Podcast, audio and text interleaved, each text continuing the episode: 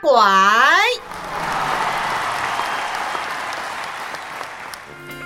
十八岁女生的温柔，女子十八后上。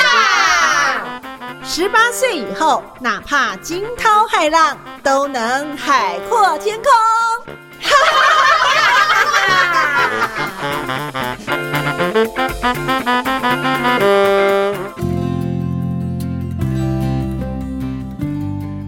收听《周女好会讲女子十八后》Podcast 节目，我是秀妹。今天我们在节目当中邀请到呃，已经三十三集之前。比起今天来呢，我感觉我年龄马上就下降了二十岁，因为呢，今天我们的这个来宾呢是二零一三年毕业，所以现在呢非常年轻哈。这个到底是几岁呢？等下请他来跟大家说一下。柯爱婷学妹，那么啊，她自己呢目前也是 Emora Select 品牌创办人，AT 邀请爱婷，你好。学姐好，各位听众大家好，我是爱婷 AT，是爱婷帮我们讲一下，就是呃，你今年几岁？我今年二十七岁。刚过完年后，所以我印象中他应该才二十六岁，叫二零一三年毕业。哇塞，跟我们这个真是差很多哈。那刚刚和几个这个我们七十九级啊同学们聊聊聊，然后就想到哇塞，今天这个 AT 呢是来帮我们降我们的这个平均年龄的哈。那呃他非常年轻，那也有自己的呃工作室还有品牌，来帮我们讲一下这个 Emora Select 啊这个品牌你创办的这个过程好不好？创办的过程哦，嗯。嗯，这个要先从我大学到大学毕业后开始讲。我大学的时候是念台北实践服装设计系，然后在学的期间就是有呃频繁的参加海内外的比赛。那毕业之后有接一些艺人的造型活呃造型工作，然后再来就是做一些比较跨领域的跨界合作。然后是在这一两年，就是我才开始。嗯，创作自己的品牌，然后叫做 Emora。那这个品牌的名称就是来浓缩自我想要对每一个女生说的话，叫做 Embrace your aura，拥抱你自己的气场。因为我相信，就是不可能大家一直都维持在模特儿的身材，就连我自己都没有到很瘦。你很瘦，好不好？没有没有没有没有没有。大家可以，我们的这个粉丝或者我们的听众，其实可以在我们现在哈啊，如果你是看我们的这个 YT 好也有哦。那另外呢，我们自己的这个 Podcast 节目当中，我们也有几张照片哈，你就会看到我们的呃这个 AT 哦，他穿着的就是自己的这个服装哈，真的是很瘦呢。对啊，请问一下，这个到底这个创办的过程里面，你刚刚有讲到就是 Embrace your 呃，aura，aura，也就是呢，让大家可以来展现每一个人的特色跟气场，对吗？对。当时怎么会用这样的一个角度来诠释，然后呢，把它做成你品牌最核心的一个精神？嗯，因为我自己是很喜欢往户外走的一个人，但是我很不喜欢擦防晒油。哦，对。然后，嗯。我们会剪接吗？不会，不会，就 直接讲，没问题。对，好，对。然后，因为台湾其实做机能部是一个非常强的国家，是。然后我就是想说，那因为我自己在选择户外户外的服装，我找不到可以代表我自己个性的服装，就很多时候都是很霓虹、霓霓虹啊，或者是很运动款式。是。但有时候你从事的运动。不会到那么激烈，对你可能也许是外面走一走、散步，对，但是你又要有舒适性，对。然后你刚刚讲你别不想要擦防晒，那你想要戴帽子吗？我会戴帽子，OK。对我就是做比较物理性的，所以呃，因为这样子，所以你自己会觉得说市场现在的东西没办法满足你，对，但也可能因为我自己会做衣服，所以我会特别去看一下其他房间做衣服的做工，是。那有时候。可能一千多块的衣服，我觉得它的工可以用的再更好。就是你总是可以找得到一件衣服你看不顺眼的那一两个地方，因为你太专业了，所以我就会想要自己做。对，然后再就是我也希望我自己的衣服是我可以穿很久的，因为好的衣服不用到很多。对，所以我的整个设计的风格也会比较极简一点点，然后也比较符合我自己。低调一点的个性，这样子。哎，我真的觉得，你看哦，你年呃不，你你就是很年轻，这样不能说你你不是跟我跟我们一般的这种五十岁的这个大妈的这种形态哈。那呃，你在过去的经验里面有跟这么多的艺人啦、明星，你看到了一个是在呃舞台上，然后呢非常闪耀、非常呃有光芒的。可是我知道，其实他背后其实还有一大群百分之九十九点九，那是呃这个很辛苦的工作，超时。熬夜才能够呃，在这个所谓的服装啦、流行啦哈这种产业里面，你看到了又是另外一种不一样的生态，对不对？所以你才想说，呃，你要有自己的品牌、自己的创作，这也是另外一个原因，对不对？嗯，也是。然后再来一部分，就是因为每个时期我们追求的目标不太一样，跟喜欢的东西不太一样。那我曾经也都把衣服都做得很满、很舞台效果，但那个。成就感的当下，就是你在走 catwalk 的时候，因为它后续没有办法穿到街上，你没有办法使用它，那摆在旁边，讲难听一点就变成垃圾。对，所以我才慢慢的曾经很漂亮的一个垃圾。对对对，很多我大学或者是出社会做过的跨界合作那些的东西都没有办法再用，我就会觉得很可惜。我反而是想要做我喜欢，然后。大家也会欣赏到，然后可以真的被大家穿出门有用的服装这样子。哇，基于这样的一个理念，还有一个你对于呃这个环境的一个呃永续哈，所以呢，这也是你品牌创立的一个很重要的精神哈。所以呢，再帮我们呃重复一遍，Emora 对不对？对，Emora，M O R A Select。那既然是一个这个属于呃选物，所以。也会有一些其他的，你觉得是在你认可的 一些品牌，或是一些呃这个各种的这个用品来选在你的店里面，对不对？对我其实比起名牌，我更喜欢看一些小品牌的故事，因为他们跟我一样比较多会有共鸣。那呃，我的实体店面也有一些选物，那很多都是我可能去其他国家。旅行的时候，我看到的一些小品牌，然后欣赏他们的风格啊，或者是他也是创业的理念等等，或者是一些像是保养品类，它就是一样跟我一样在提倡永续的方面，可能是理念相同或者是风格相同的选物都会有。是对，然后因为我觉得我自己的嗯实体店面如果只有服装的话，可能会太狭隘，因为我觉得。它就是一个你生活的风格，是它可以在更小的日常落实到，它可能在你生活上走出去的一个小配件、耳环，或者是你擦在肌肤上的保养品，就是一些更小的地方，你都可以去落实。是对，所以它会比较全面一点点。家人支持你这个自己创业的呃理念，对不对？还是反对的？诶，有不理解过，但是就是最后认同了，有认同，对，也有支持。对，那呃，很年轻的这个呃生命里面，有没有遭遇到这些呃挫折？也就是说，尤其是在呃你在挣扎当中，既然呢曾经呃不论是这个实践呃大学的这个服装设计系，你也得过了很多呃这个肯定的一些奖项。我想呢，呃，到回归到我们的这个家乡哈，在大甲这边能够开自己的一个。呃，喜欢的店，或者是说以自己的理念来呃行塑的这个店，过程当中应该有一些困难，对不对？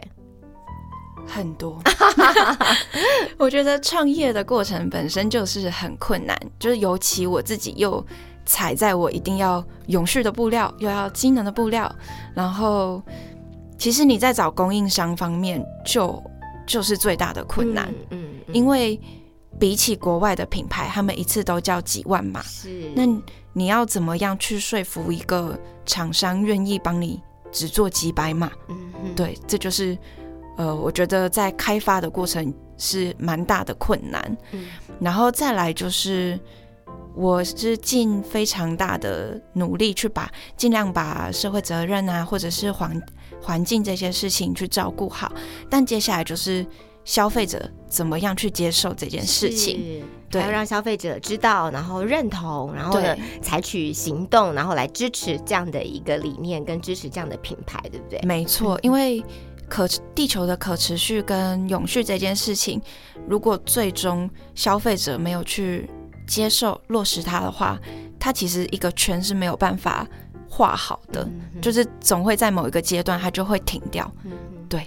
就断掉了，然后呢就没有办法呃完成所谓的这个循环跟永续这样的一个理念的这个持续的推动，这样子，嗯嗯，没错。今天呢，我们的中女好会讲女子十八号 Parkes 节目邀请到呃，哎，你二零一三年毕业的柯爱婷啊，AT 学妹，她同时呢也是 Emora Select 品牌创办人。刚学妹提到了你创业的这个过程，那呃回想到这个在中女中的时候。小小的这个 AT 到底是什么样的这个校园生活也好，或者说你擅长的科目也好，在中女这段时间，你觉得呃对你来说这个印象最深刻的事情是哪些呢？我今天开车来的路程一直在回想，对，但是我能想得到的就是我真的很努力的在读书哦，认真很认真，对，因为说实在，我就是那个我没有。天分在读书，所以我就是会花更多更多的时间在这上面。那其实，在中女的过程，嗯，实不相瞒，我一直在经历挫折这件事情，因为你会觉得自己已经花比别人多的努力，为什么那个成果就是不好？对，所以可能没有在前三分之一。对，但就是每一次，每一次，我就变成跟大家比较之间转换成跟自己比较，然后也从中去找自己喜欢的事情，像是那个时候我就会借由运动来做抒发，所以我就加入了跆拳社，很特别。对。嗯，是不是因为长得太漂亮了，所以的家人也是说，这个你还是要学一些这个防身的功夫啊？是不是？也没有，我就喜欢很很冲突的感觉。对，嗯，打跆拳道，我觉得这真的是呃，哎，但是你小时候没有经验吧？没有，没有，小时候不是我们小有哎，小小小朋友的时候，这个家长尤其是小女孩啦、小男生，偶尔练个跆拳道，但是要这个十七八岁的女孩在练跆拳道，我觉得有一点困难呢。好像有一点，就是筋就会比较硬，对。但因为我有一阵子我也想要当警察，就是警校 去读警校，警大那个，然后就想说，因为他们学的是柔道，那我就先学一下跆拳道，然后也练一下体力。因为我们早上七点都要去跑那个进德楼，用跑的跑上去，然后再跑下来，然后再继续跳跳绳。几趟？好像。一跑一趟，但是跳绳要跳五百多下，然后再去跑操场，是，然后就是呃上学前跟放学后都要的训练，嗯，所以呢体能是有培养上来，对不对？有，不然我觉得在呃你在实践的时候，以及在呃刚毕业的那段时间，其实，在呃像服装公司工作也好，或者是说在呃有一些秀场啊、艺人啊这些 studio 里面，其实他是有时候是日夜颠倒，对不对？会一直忙忙忙忙忙很长一段时间，没办法休息，对吧？会，就是你的作息会变得很不一样。嗯哼，嗯，然后这段时间还好，是不是有周女那段至少体能的锻炼，或是体能的这个呃基础也打得不错？我觉得有差，就是至少你可能会找到一个多一个排解的方式，或者是你知道你现在很 focus 在工作，但是你要。抽空一段时间，然后静下心来运动，这样子。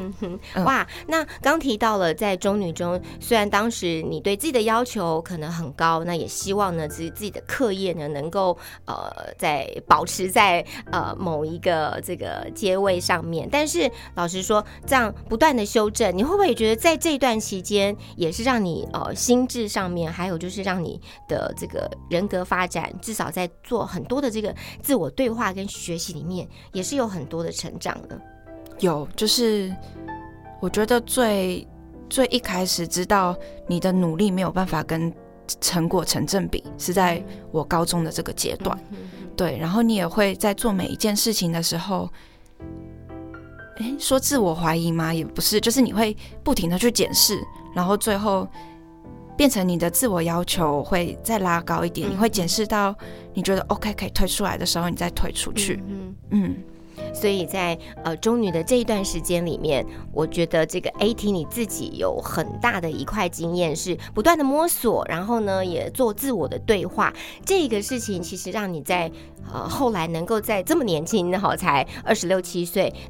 两年前就开始呢，有自己品牌创立的这样的一个基础，是不是在这个的经验当中，可以让你更坚定，就是你一直想要把这个品牌的核心价值能够做到你最坚持的那个点上面对吧？你觉得对品质也好，或者是对于你的理念好，是绝对不会妥协的。对，因为妥协太简单了，但是你要反抗其实是蛮难，你要坚持在一件事情上面其实是蛮难的。嗯，对。我觉得在中女的期间，压力虽然很大，但是也让我就是提早知道，如果持续做你不喜欢做的事情，或者是你不擅长做的事情，其实你整个人的光芒会消失。对，所以我才会比较嗯比较早去接触，想说去思考我自己到底想要的是什么。后来呃。尽管在这个学业上面，你没有觉得你表现自认为没有表现很好，但其实也都中女都已经超厉害的了。但是后来，呃，你稍微呃尝试了你自己小时候或者是说在之前喜欢的呃这个小小的属于呃服装的一个创作，所以你当时听我刚刚跟你聊的时候，你说你就居然用了这个卫生纸来当做了你考这个实践呃这个服装设计啦，或是造型设计的一个呃这个制作物，是不是？好特别啊！呃，这个故事其实就是我一开始填志愿，其中一个是填军校国防，对，然后它有一个系就是应用美术系。那因为我从国小、国中都是美术班出身，然后就想说，那这件事情是我擅长的，我又回去画室练了一下手感，才发现自己真的是很热爱这件事。然后我就听到有一个人他说他要考。实践的服装设计系，同学，对，就是我也不认识。然后老师就说那个很难考，你要好好的准备。然后就很喜欢挑战这件事情，都想说到底多难考，我来试试看。然后在准备作品集的期间，你当然就是要准备一个跟服装有相关的嘛。对，那时候也不会扯，就只会用粘的。那我觉得跟我的我个人比较连接起来的。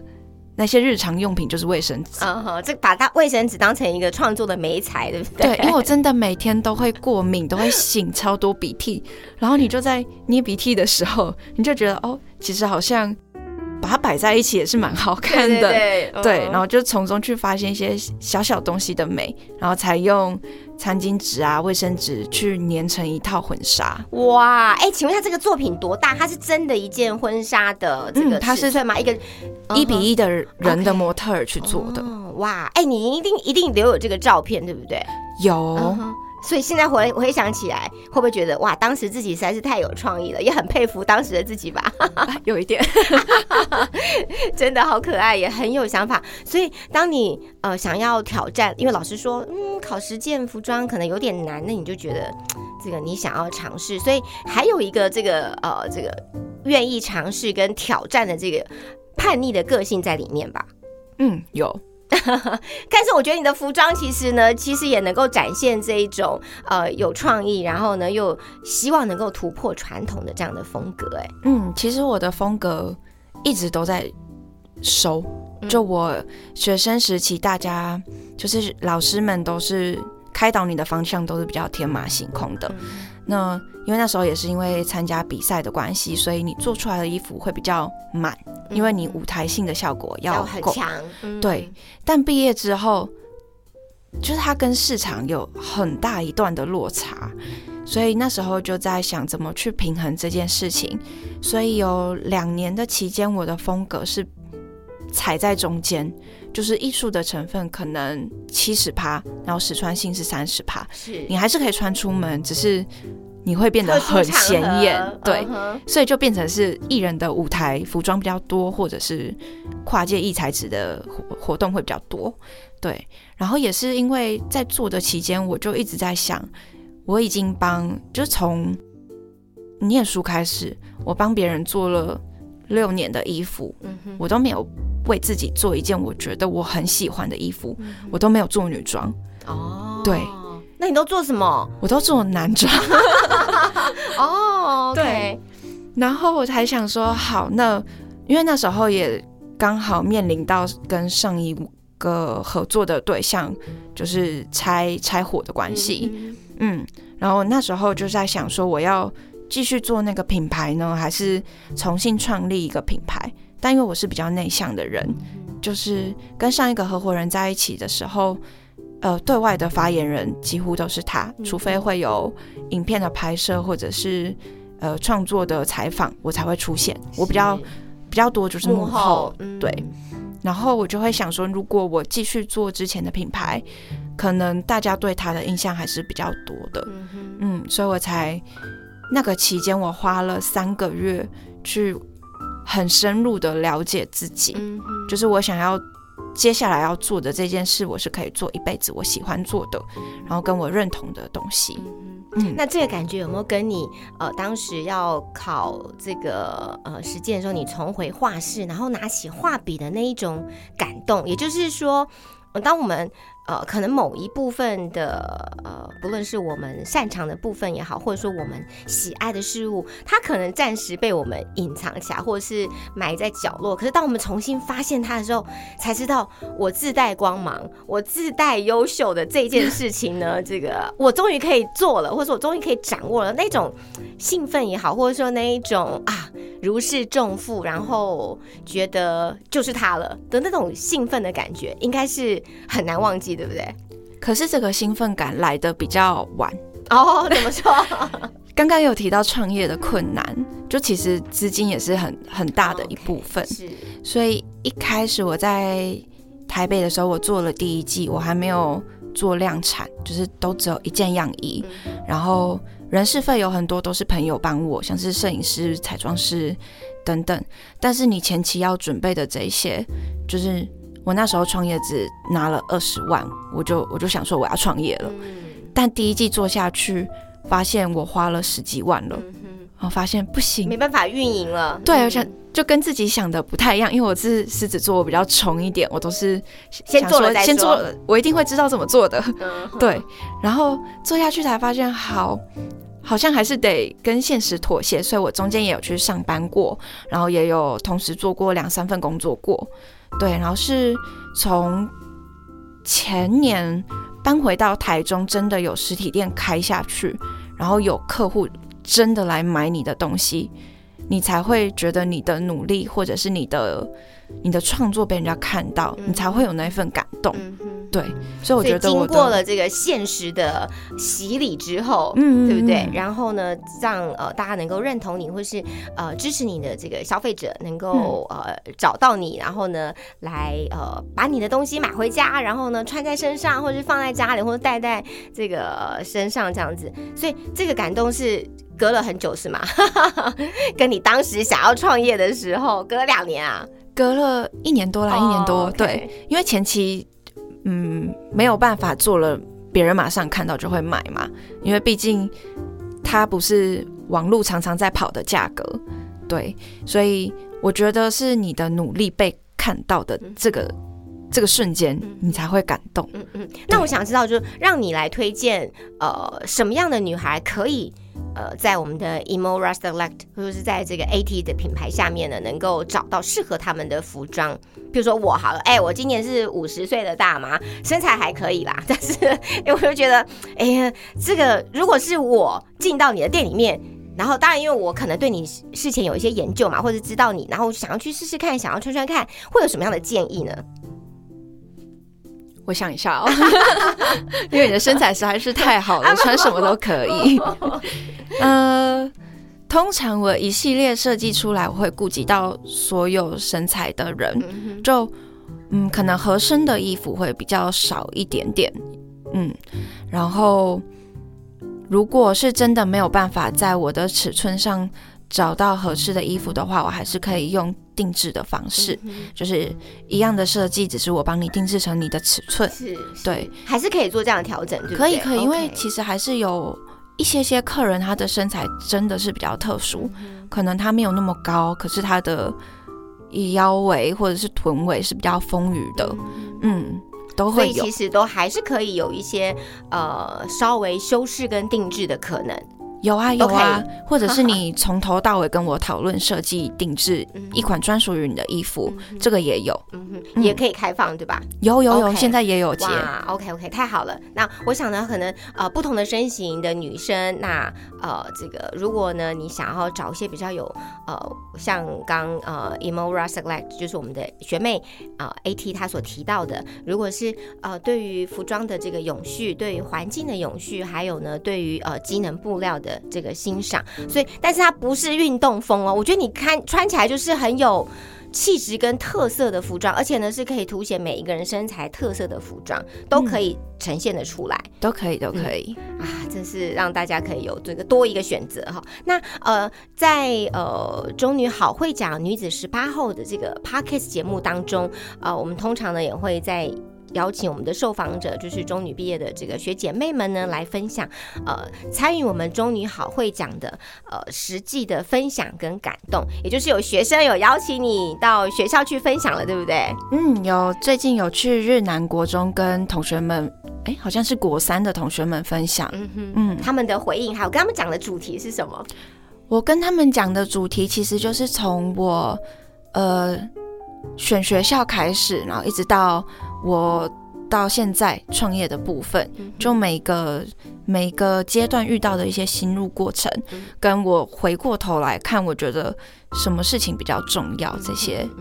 对，那对于国中的同学们来说，他们应该觉得哇，这个也打开他们的视野，对不对？因为中女好会讲这个平台，我们呃邀集了所有中女呃毕业的这个学姐妹们，然后一起来加入我们无偿的呢，到有需要的，不论是学校，不论是社团，或者是呢这个社区等等的呢，来分享我们的这个经验，那还有生活经验，以及呢可能是我们的专业的这一块经验。如果他们找你来聊你的职涯，那你刚刚讲的，就是你在过去呃曾经遭遇的这个呃，在不论是设计师的工作里，或者说在这个 in house 的呃服装公司里面的一些呃职涯的一些转折，他们应该听得都津津有味吧？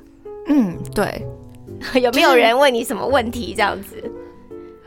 问我什么问题哦？对这些同学们，我觉得现在学生发问跟我们以前一样都很少。对，然后。记得比较清楚是有一个学生，就是直接问说：“那我去有没有打折？” 对，这个也是我现在常常在消化怎么跟客人讲回应这件事情。嗯，因为嗯，我觉得每一个你创造出来的东西背后一定有它价值的道理在，像是我我我的车缝师傅的费用。我绝对不会自己去压压低他，我反而是会跟他讨论。他可能做完觉得工脚违和，他还会再跟我跟我说哦，可不可以再调整一下？我就觉得这是 OK 的。因为在服装的产业，很多会遇到的就是，你可能一件衣服像是快时尚好了，你的衣服卖出来两百多块，帮但是帮你制造衣服的这个工人，他可能拿不到零点五美元。嗯，这是很常见的事。对，所以我我我就是我比较常在思考要怎么回应打折这件事情，因为我觉得你的选料选的比较好，你对环境有负责，你对工人有负责负责，嗯，那就是要怎么去。告诉大家，对对，呃，我们的理念，然后呢，让他们知道，就是说，你的每一份的定价也好，它就是。呃，真心实意的，而且呢，它是呃每一个阶段的这个用心，所以你也不希望呢是你的服务打折，你的品质打折，那就是因为你要求要打折，所以就是用一个最好的呃这个定价的策略，然后呢来跟消费者沟通这样子。嗯，然后再来就是因为我现在还没有去百货那些找寄卖店，所以我不会把。抽成或者是做活动的那些费用再加上去，因为我不希望价格是定的很高，然后再打折打下来那种感觉。对。所以呢，这价格策略呢，可能也是要在跟呃消费者有一些沟通，这样子，对吧？嗯，我这个同学的问题很可爱，好像感觉他就要去买衣服了，或者是他就要走到店里面呢，呃，来购物了，这样子。没有啦，主要是想要传达，就是就是不要看到价格，然后就就是就是你想。反而是要看到价格背后的努力，就我不管是我还是其他产品也是一样，因为我自己也曾经很价格导向，我会一直去看 CP 值，对。但很多东西都是比 CP 值还要再更重要的，是，就是所谓的价值这件事情，跟所谓呃我们品牌希望能够坚持的理念，对吧？嗯，那呃在中女好会讲女子十八号 Podcast 节目，今天呢邀请到我们的呃二零一三年毕业，所以我已经搞不清楚这是几集了哈。二零一三年毕业的柯爱婷学妹，她是 Emora Select 品牌创办人。最后最后呢邀请我们的呃学妹来跟大家分享，也就是。如果呢，回到自己十八岁的时候呢，想要跟十八岁的这个 AT 讲什么呢？嗯，我觉得我会想要告诉他，就是没有人比你更知道你想要未来想要过什么样的生活，跟什么样的决定才是对的。因为其他给建议的人，他只会用他看到的角度去给予你他觉得对的方向，但只有你自己知道自己喜欢做什么事情。对，所以读书读得好的当然很棒，但如果读书读不好的也没关系，你就是去找自己的兴趣，或者是你把脚步慢下来，就是可以从现在开始，或者是每个阶段，你都去呃认识自己，更认识自己。对。尽管外面可能有一些挑战，或者是说有一些困难，但是呢，还是呢有更多的机会呢，让在这个过程当中自己能够跟呃自自己有更多的对话，对对对，了解自己。那这个是呃现在呢二十六七岁的这个艾婷跟十八岁的艾婷讲的话。那如果现在呢对于十八岁的这些学妹们，他们现在可能才呃高一、高二、高三，那你对他们的鼓励会是什么呢？嗯，我觉得其实差不多。嗯哼，因为我从上一次校园演讲的时候，我就觉得好像看到以前的自己，哦。就是大家上一堂课才刚读完学科，然后要听一个人演讲，然后眼神涣散，然后问他们除了读书之外，还有做什么样的娱乐啊，或者是兴趣等等，完全就脑袋一片空白，对，跟我以前一样，一模一样，对。所以，我我觉得有时候放慢你的脚步不一定是不好。虽然现在每个学校的课业应该都蛮重的，是，对啊，真的，现在学生真的很难为哈，也很辛苦。但是呢，我觉得呃，如果这是一个必经的一个过程，那就拥抱它，然后呢，让自己的生命可以呃，透过不同阶段啊，不同的考验，能够持续来淬炼，然后呢，终会呢有找到呃适合自己的方向，也能够开花结果。今天特别在我们的节目当中啊，谢谢二零一三年毕。业我们的中女的学妹柯爱婷，她是 Emora Select 这个品牌创办人 AT，谢谢谢谢谢谢，也欢迎您继续收听我们的节目，待会儿呢还有我们的这个心灵小游戏哦。我们中女好会讲女子十八后 Podcast 节目，下次见，拜拜拜拜。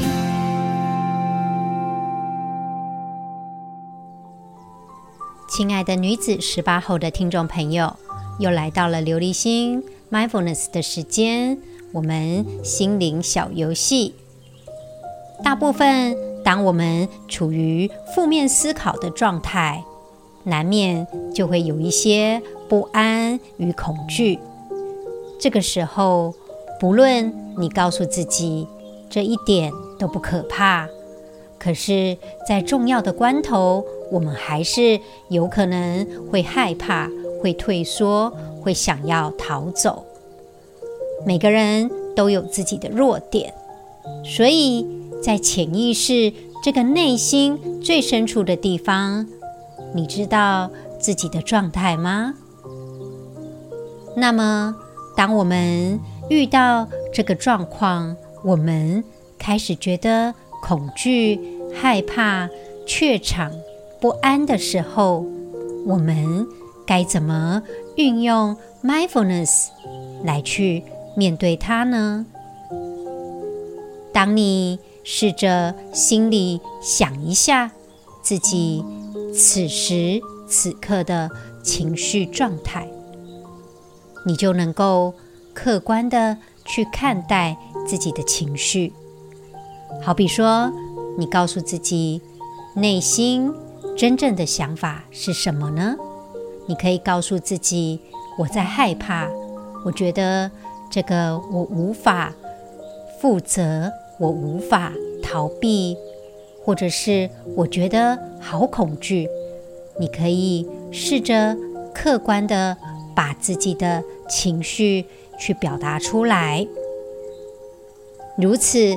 这样的表达，当你真正在要面对你惧怕的事物、惧怕的人，你就能够去理解这个恐惧的真正的样貌，也就不会感到这么的有压力。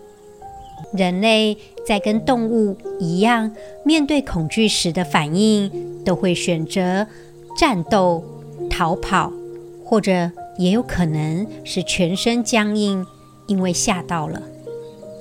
所以，当我们遇到这样恐惧的状态时，听众朋友，你可以试着去伸展一下你的阿基里斯腱，很特别哦。你摆着一个想要开始身体往前跑的姿势，就好比你参加跑步比赛。那个时候，你的身体应该会往前倾，准备出发。当你摆出那个姿势的时候，阿基里斯腱就会跟着伸展。然而，在你挑战恐惧的时候，也一样去伸展一下你的阿基里斯腱。我们把身体呈现一个备战状态，恐惧感。也会跟着消除，试着面对自己害怕的人事物，如此你就会发现，其实没有这么可怕，我们都可以做到。祝福听众朋友，试着去挑战自己的恐惧。女子十八后，我们下次再见喽。